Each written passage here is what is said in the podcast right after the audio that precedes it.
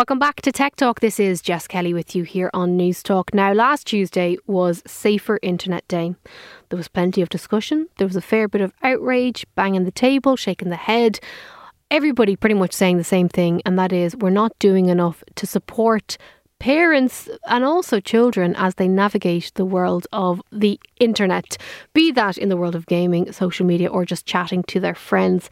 Alex Cooney is the CEO of Cyber Safe Kids, and she joins me now. Alex, one of the things that struck me listening to Tuesday's Newstalk Breakfast was that parents still feel helpless. And smartphones and social media and the internet have been around for such a long time now. Why do you think we're still in this position of almost powerlessness when it comes to parenting in the digital age? Because I think a lot of parents feel wrong footed on it. You know, they weren't parented on it themselves. They didn't grow up with, uh, or, you know, I know there are younger parents now, but largely they didn't grow up with this, this access, this, this, um, you know, um, this ability to just go online whenever you know? So it is it's it's an incredible change and it's you know hugely exciting to be living through the digital age. But you know for the generation of parents out there they they weren't born into it. So it's something they're having to learn. And and i think because children seem so familiar so comfortable with technology um, we can sometimes mistake and mistake that for you know them being really super savvy about it and and parents don't always feel as um, informed themselves. So it puts them on the back foot. One of the things that we've spoken about many times over the years is that the kids although they use different apps and so on they're interacting with the same types of technology that we are. And it's very difficult post pandemic to believe anybody would be unfamiliar with how a smartphone works, how to screenshot, the fact that, you know, different companies have block report, all that kind of stuff. So what do you think are the biggest pitfalls when it comes to parents' confidence in, in the realm of parenting? I think that children um, move around, you know, through different apps. They're not necessarily loyal to, to one specific one, so they feel they have to get to know. Oh, you know, what's this new game? What's this? What's this new app you want to be on that you say that all your friends want to be on? Um, and it might just not feel familiar. It's you know, in terms of being able to navigate it, you may not get it. Like, what do they like about it? I don't even really understand it. You know, um, certainly with when TikTok first emerged on the scene, uh, and even Snapchat we saw a real difference between you know parents views of them and children's views of them. Like children loved them wanted to be on them you know saw the fun side of being on them whereas parents just couldn't get their heads around what was so exciting about it. Um, i think the pandemic probably did change that a little bit because certainly with tiktok anyway you saw a lot of adults kind of uh, finding the fun side of, of tiktok too uh, but I, yeah, I think it, it's not always knowing what what the particular risks with a particular Apple game might be, whereas actually we would say there are general things that you can apply across the board. So it's not that you have to be an expert on, you know, Snapchat, for example. It's it's about thinking through, well, you know, are privacy settings being used? Who's mm. on the friends list? What's being shared? Uh, and who's it being shared with? Um, you know the like what kind of content are they looking at? You know the, these are sort of general questions that we can apply really across the board. And i think that it's helpful to to for parents to know that so that you know that there are sort of things that they can check off and check in with their child on. Uh, because one of the big messages is you know certainly with our same rules apply campaign is the engagement between parent and child uh, over their online use is really critical to ensuring that children have a safer experience online. You know, their, their parents' involvement, the parents' oversight, the conversations around it, all of those things are really, really important. Yeah, and I'm really interested in the Same Rules uh, Apply campaign because this is something that I've thought quite a bit about over the years, and I'm sure we've spoken about it over the years as well. You know, when I was growing up, we were often told at home, you know, don't talk to people you don't know, wear a helmet when you're playing hurley, uh, you know, look both ways when you're crossing the road. You get all this safety advice for your day to day activities. And I guess it kind of makes sense to have something similar when it comes to the online space then as well. Yeah, absolutely, and that and that's obviously the essence of the of the title. Same rules apply. We need to approach parenting our children online in that same way, you know, seeing it as a, a process, uh, a preparation for a time when they're going to have greater independence and, you know, when they'll be kind of off exploring uh, the, the internet by themselves. But, but, you know, before they get to that point, we need to prepare them, we need to support them. So there's a lot we need, we can do through um, conversations, through oversight and, and ground rules and things like that, and just keeping an eye on them. So one of the stats that we released on Tuesday was on Safer Internet Day was this this one around use of, of devices in bedrooms because we asked children we wanted to understand kind of what rules were in place at home. And only 18% said they were not allowed uh, to use their device in the bedroom. Uh, so this suggests that the majority are allowed to use their devices in the bedroom. And for us that's kind of an interesting one because if a child is in their bedroom with the door shut the parent is really excluded from what's going on. They, you know, they're not able to just look over their shoulder and see, you know, what sites they're on, or or maybe what content they're encountering, or even who they're chatting to.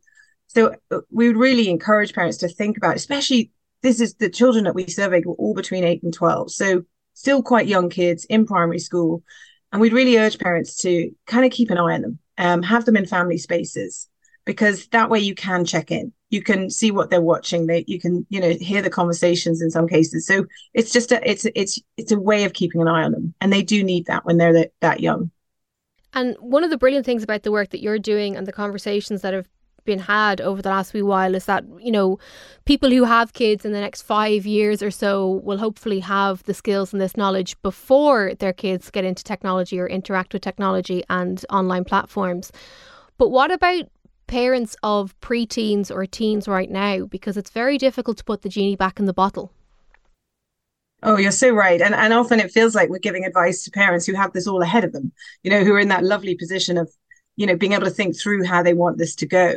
Um, eh, but actually, there are lots of parents that we talk to who are already in this place, who already feel like they've maybe lost control a little bit, or, you know, it's all so overwhelming and we would say for, for teenagers in particular those check-ins those conversations become all the more important.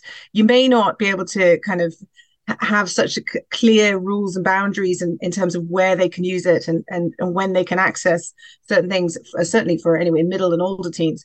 But you those conversations are really the reminders and sometimes awkward conversations. You know we know from uh, studies that have, have been carried out over the last few years and even even as recently as two weeks ago uh, I think it was the Children's Commissioner in, in the UK released a report around uh, children accessing pornography. So they were serving teenagers, but actually most of those teenagers had first viewed pornography in in prim- when they were in primary school. So this reminds us that we do need to be having these conversations sometimes about awkward topics at home because what we don't want is that they're learning about such important things as as, as relationships from these sources which can be distorted or provide a dis- dis- distorted view of reality. So, yeah, those check ins and conversations become all the more important. And thinking about your own behavior as a parent, like in terms of your online use. Because if you're constantly, you know, looking at your device or having it at the table or, you know, looking at it late into the night, then it is a harder message to your teenager to say you shouldn't be doing this. Mm, that is a good point, and it is something that crops up time and again. You know, monkey see, monkey do, to put it in politely. That is, it, it's true. Um, looking ahead to some of the changes that are coming down the line. Uh, so there's a lot of work being done in terms of the online safety media regulations bill. There's a lot of work being done at a platform level. Um, just this week, TikTok announced new changes to its blocking uh, or, or suspending or removal of accounts that are constantly in breach of the terms of use and so on. Are you confident that we are at long last tackling this from all sides? So, not just putting the onus on the parents, but putting an equal amount of weight, if not more, on the plates of governments and on the plates of the companies? So I'd say confidence is too strong a word. I would say I feel hopeful uh, because we have seen some positive changes over the last couple of years in particular. And as you say, we have an online safety commission and a commissioner about to start in that role uh, very soon. So these are exciting changes. And yes, uh, some of the companies themselves have announced positive um, changes to their services for children, particularly for children, uh, over the last couple of years, there have been a few changes, um, particularly probably since the age appropriate design code was introduced in the UK. I think that prompted a, a few changes as well. Um, but it's we've still quite a long way to go. Um, so it's not something we need to kind of. Uh, uh, it's not a, an area that we can, you know, sit back and say, well, our job is done at, at all. I think we've still a, a, long way to go before some of these tech companies put uh, their users' interests over profit, uh, particularly their more vulnerable users' interests.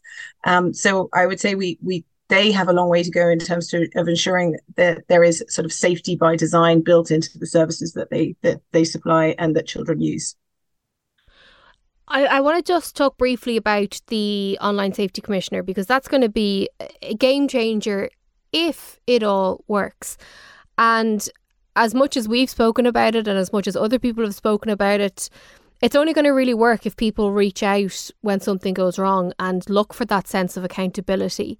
Uh, you know, can you just talk through like what we as social media users and internet users and what parents will need to be aware of when this role comes into play? And at, what point they, you know, should reach out for help, or at what point we should expect some form of actual action. So that you make a really interesting point because you know the Australians have had an e-safety commissioner since 2016 and even as as you know two years ago talking to one of their one of their staff um, she was saying they still have a long way to go to um, to ensure that all Australians are aware of the service that is available to them. And they have such a, an array array of services available to Australians now. It started off as a as a bill uh, focused on just children, or a piece of legislation, I should say, uh, focused on just children, and you know that now has been expanded to include all Australians. It had a very specific kind of cyberbullying remit. Again, that that, that remit has ex- has expanded. Their powers have, have extended over the intervening years. So there's been loads of positive changes, but you know they're they're still having to promote them and and ensure that all Australians know that it is available. So I know that that is a big job um, for the Online Safety Commissioner in Ireland as well. And you know, too often we hear of children reporting things and they're not not getting a response or not getting an adequate response and then they just sort of leave it or you know they don't they don't don't take further action. So in time uh, and this is this was a fairly recent development with the with the legislation there will be an individual complaints mechanism. And this means that you know so I, I don't expect that to happen immediately. I think they said 2024 would be the kind of earliest um, stage at which that might be ready. But essentially what that should mean is if you report, uh, make a report to an online service. So it could be a gaming company, it could be a social media company about harmful content. Uh, if you either do not receive a response or receive a response which is not adequate, i.e., they don't intend to take action, you can then, in theory, take that to the Online Safety Commissioner's office and ask them to intervene. Mm. And hopefully, they will then be able to issue a time bound takedown notice to that platform. And this is how it works in Australia. Um, and that time bound takedown notice is actually 24 hours. So it was reduced from 48 hours to 24 hours. So it is very effective. And actually, they they've reported that they don't have to get to that point very often. Normally, they can kind of negotiate before um, the the takedown notice is issued and the content can be removed successfully before that point. So you know that's the ideal that it doesn't even need to get to that point because it's all happening so fast. But what we want to i suppose we've got to kind of watch and see how effective our own uh, version of this is going to be because the timeliness is absolutely key. So we want there to be a time bound um, element to the, the initial complaint. So if the online service has not responded within um, a reasonable time frame and you know probably 24 48 hours something along those lines then you can take that to um, the online safety commissioner who then also has to respond in a timely fashion. Because if if there is a child who's maybe being bullied over something that uh, maybe a video that's been shared an image that's been shared they, they want it gone and they want it gone now. So having to wait days or weeks for that action to be taken would just not be acceptable. So the timeliness of all of this is going to be absolutely key. And even if that service is only available initially for children, it will still be um, a huge success as far as we're concerned. Yeah, fingers crossed all of that comes to pass. Uh, before I let you go, I want to talk briefly about an event that you guys uh, are hosting on the 28th of February. Tell me a little bit about it. Yeah, so this is a, the, the sort of final stage of our Same Rules Apply campaign. So it was a one minute video, um, which is available on our website, and also an interactive digital guide for parents. So hopefully covering off some of these bigger questions around how we can support our kids. And then the final piece is uh, a, a, parenting panel discussion. Uh, which will take place, as you say, on the on the 28th of February. It's um, going to be hosted by the Irish Examiner, and it's sponsored by Accenture. And on the panel will be myself, um, Áine Lynch from the National Parents Council, and Colman Naughton, Noctor, the, the child psychotherapist. So, um, and then they, it will be hosted and facilitated by the Irish Examiner. So hopefully we will have very rich discussion uh, discussions at that at that event, and also provide additional supports to parents who are going through this now. Yeah, well, that's definitely one to watch because Colman is someone I often refer to when I'm talking about these types of issues. He just completely has his finger on the pulse. So I'm sure there will be plenty of uh, nuggets of wisdom from that. Uh, you can find the video that Alex just mentioned and a really handy little info sheet for parents on cybersafekids.ie.